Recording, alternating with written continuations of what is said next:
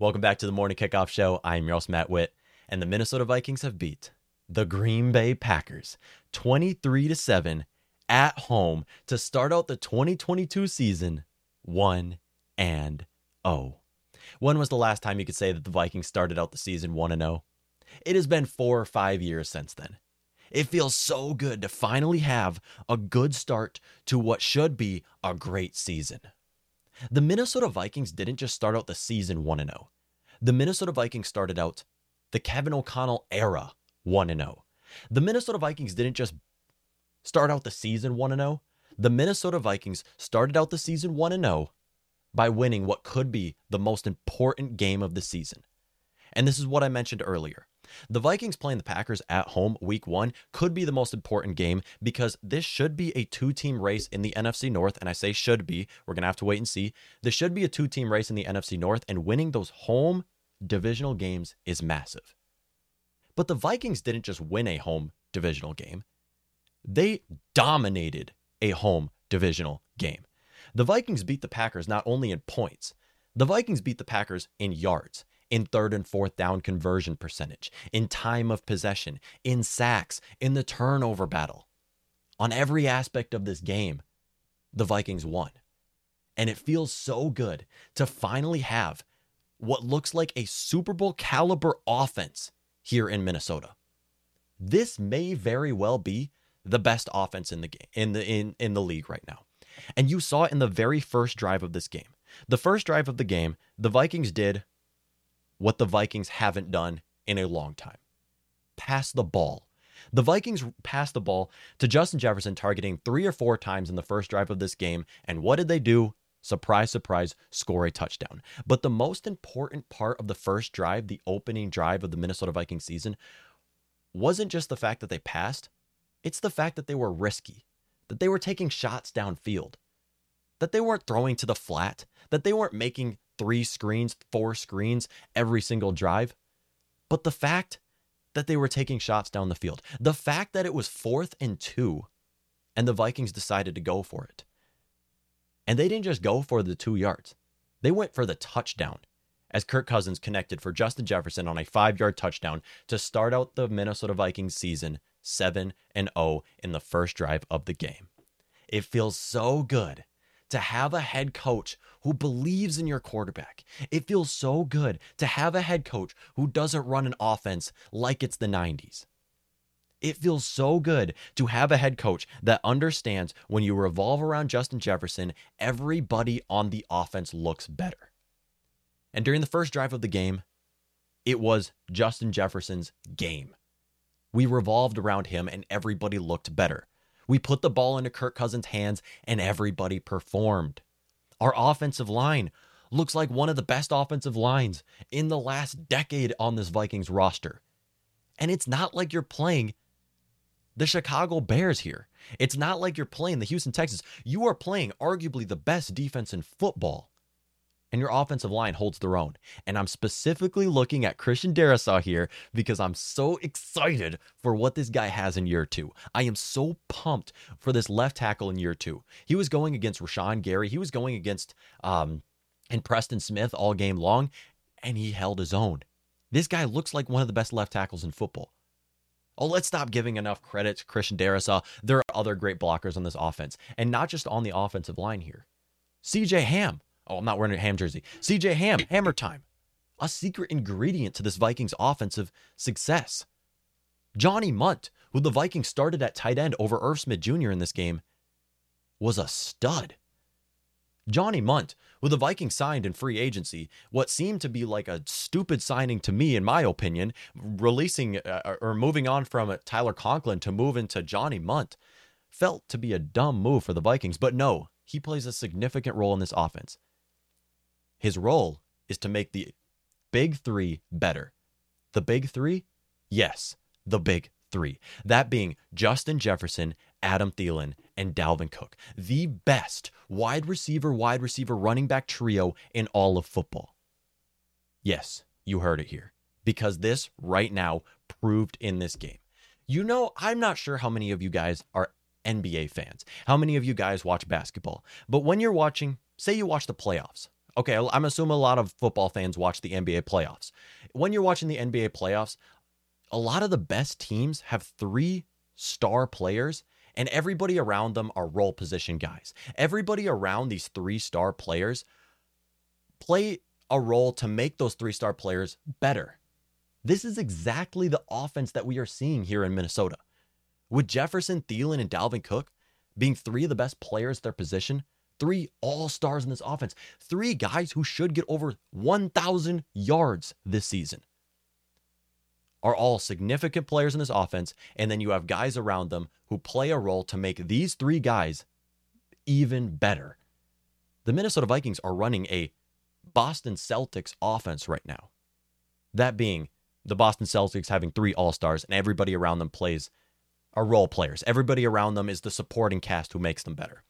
Justin Jefferson had a career day in this game.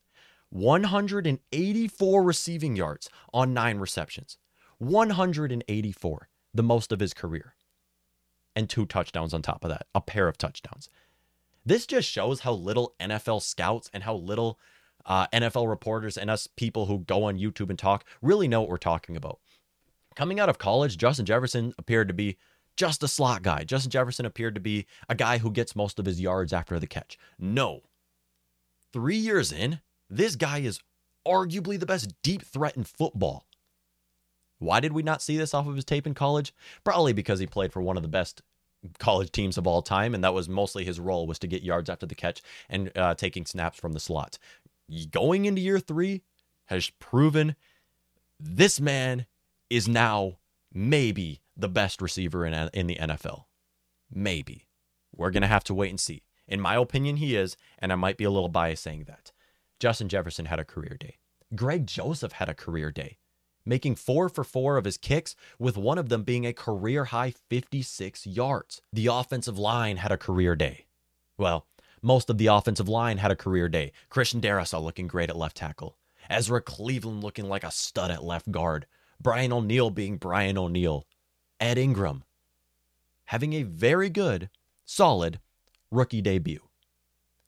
There is nothing that you shouldn't be excited for on this Vikings offense. Nothing. Okay? With a clean pocket, Kirk Cousins is a top 5 quarterback. With a clean pocket, Kirk can make Justin Jefferson, Adam Thielen, and Dalvin Cook be superstars in 2022. Having a great, or we'll say a good offensive line is how it looked so far today. Having a better offensive line, an improved offensive line, goes a long way on this Vikings offense. Having a coach who trusts in your quarterback goes a long way on this Vikings offense. Hats off to Kevin O'Connell, to the game that he called on offense. Hats off to Kevin O'Connell. Justin Jefferson, career high, 184 receiving yards. Greg Joseph, career long, 56-yard field goal. Everybody had a great day. Everybody. And taking a look at this big three for the Vikings, like I mentioned, Justin Jefferson, Adam Thielen, Dalvin Cook. My opinion, best wide receiver, running back trio in the league. You can't show me a better trio than these. We're going to give credit to Kevin O'Connell for the supporting cast that he has built around these guys. Like I mentioned before, the Vikings are running a Boston Celtics offense here with 3 superstars and guys around them who make those 3 superstars even better. What I mean by this is we have 5 guys or 4 guys here, 4 skilled position players who make those players better. Starting it off with Alexander Mattison, who needs no introduction here. Mattison, 8 carries, 36 yards, 4.5 yards per carry on one of the best run-stopping defenses in the league. Supposed to be one of the best run-stopping defenses in the league. Alexander Mattison, of course, had another great day. Great job, Alexander Mattison. If I am Alexander Mattison right now, I am going to the front office and saying, trade me to Buffalo Bills right now. Could you imagine? Take Mattison, who looks like easily one of the top backup running backs in the league and looks like a starting running back. Take him, throw him onto the Buffalo Bills offense, and he's a superstar. Easily a superstar. Did you watch this Buffalo Bills game? Josh Allen's a great runner. Backfield doesn't look all that great. Did you watch the preseason? Zach Moss and James Cook both look like they are not deserving of the backup roster spot right now at the running back position.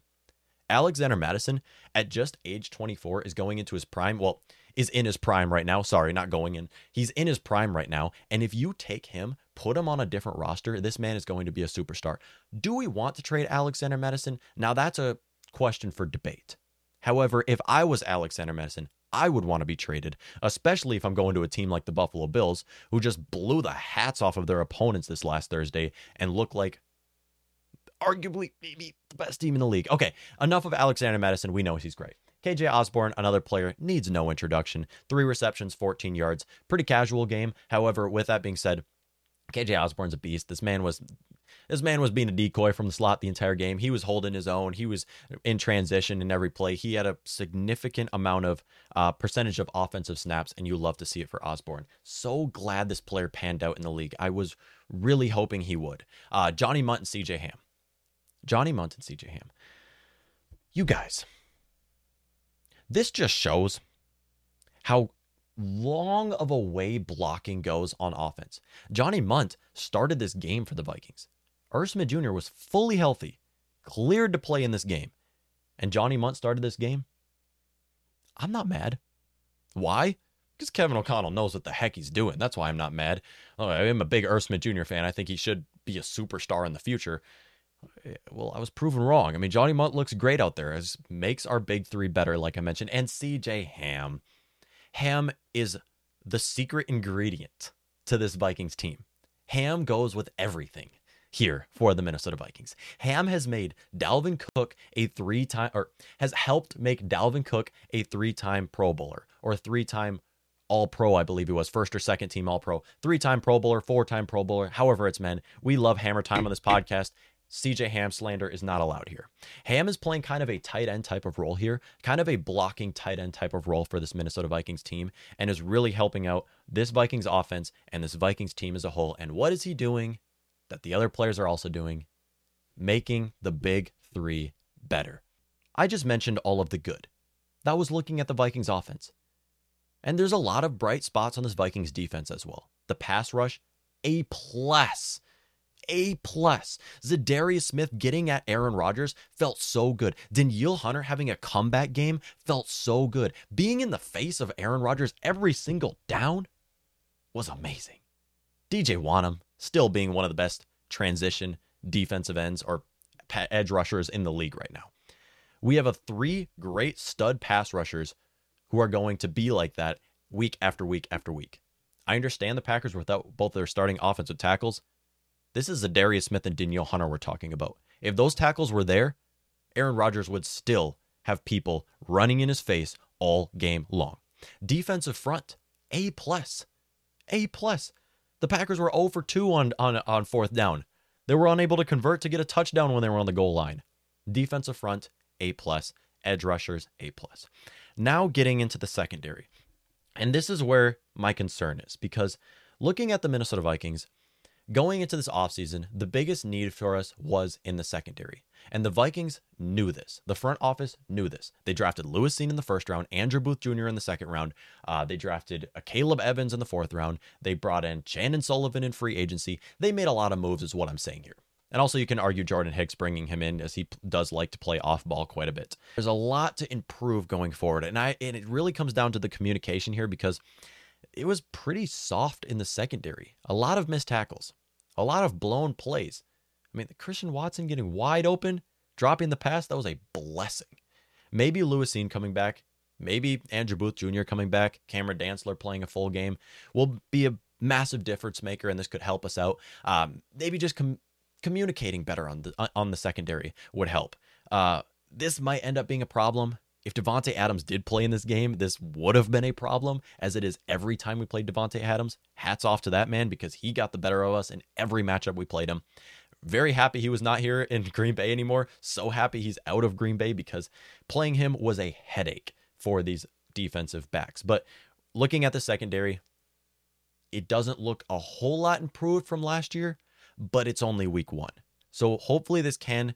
Maybe I'm overreacting. Hopefully this can improve going forward. Jordan Hicks, is it just me, or does this guy look lost out there? I mean, he had a couple missed tackles. It looked like everybody knew their assignment and Jordan Hicks was kind of standing there.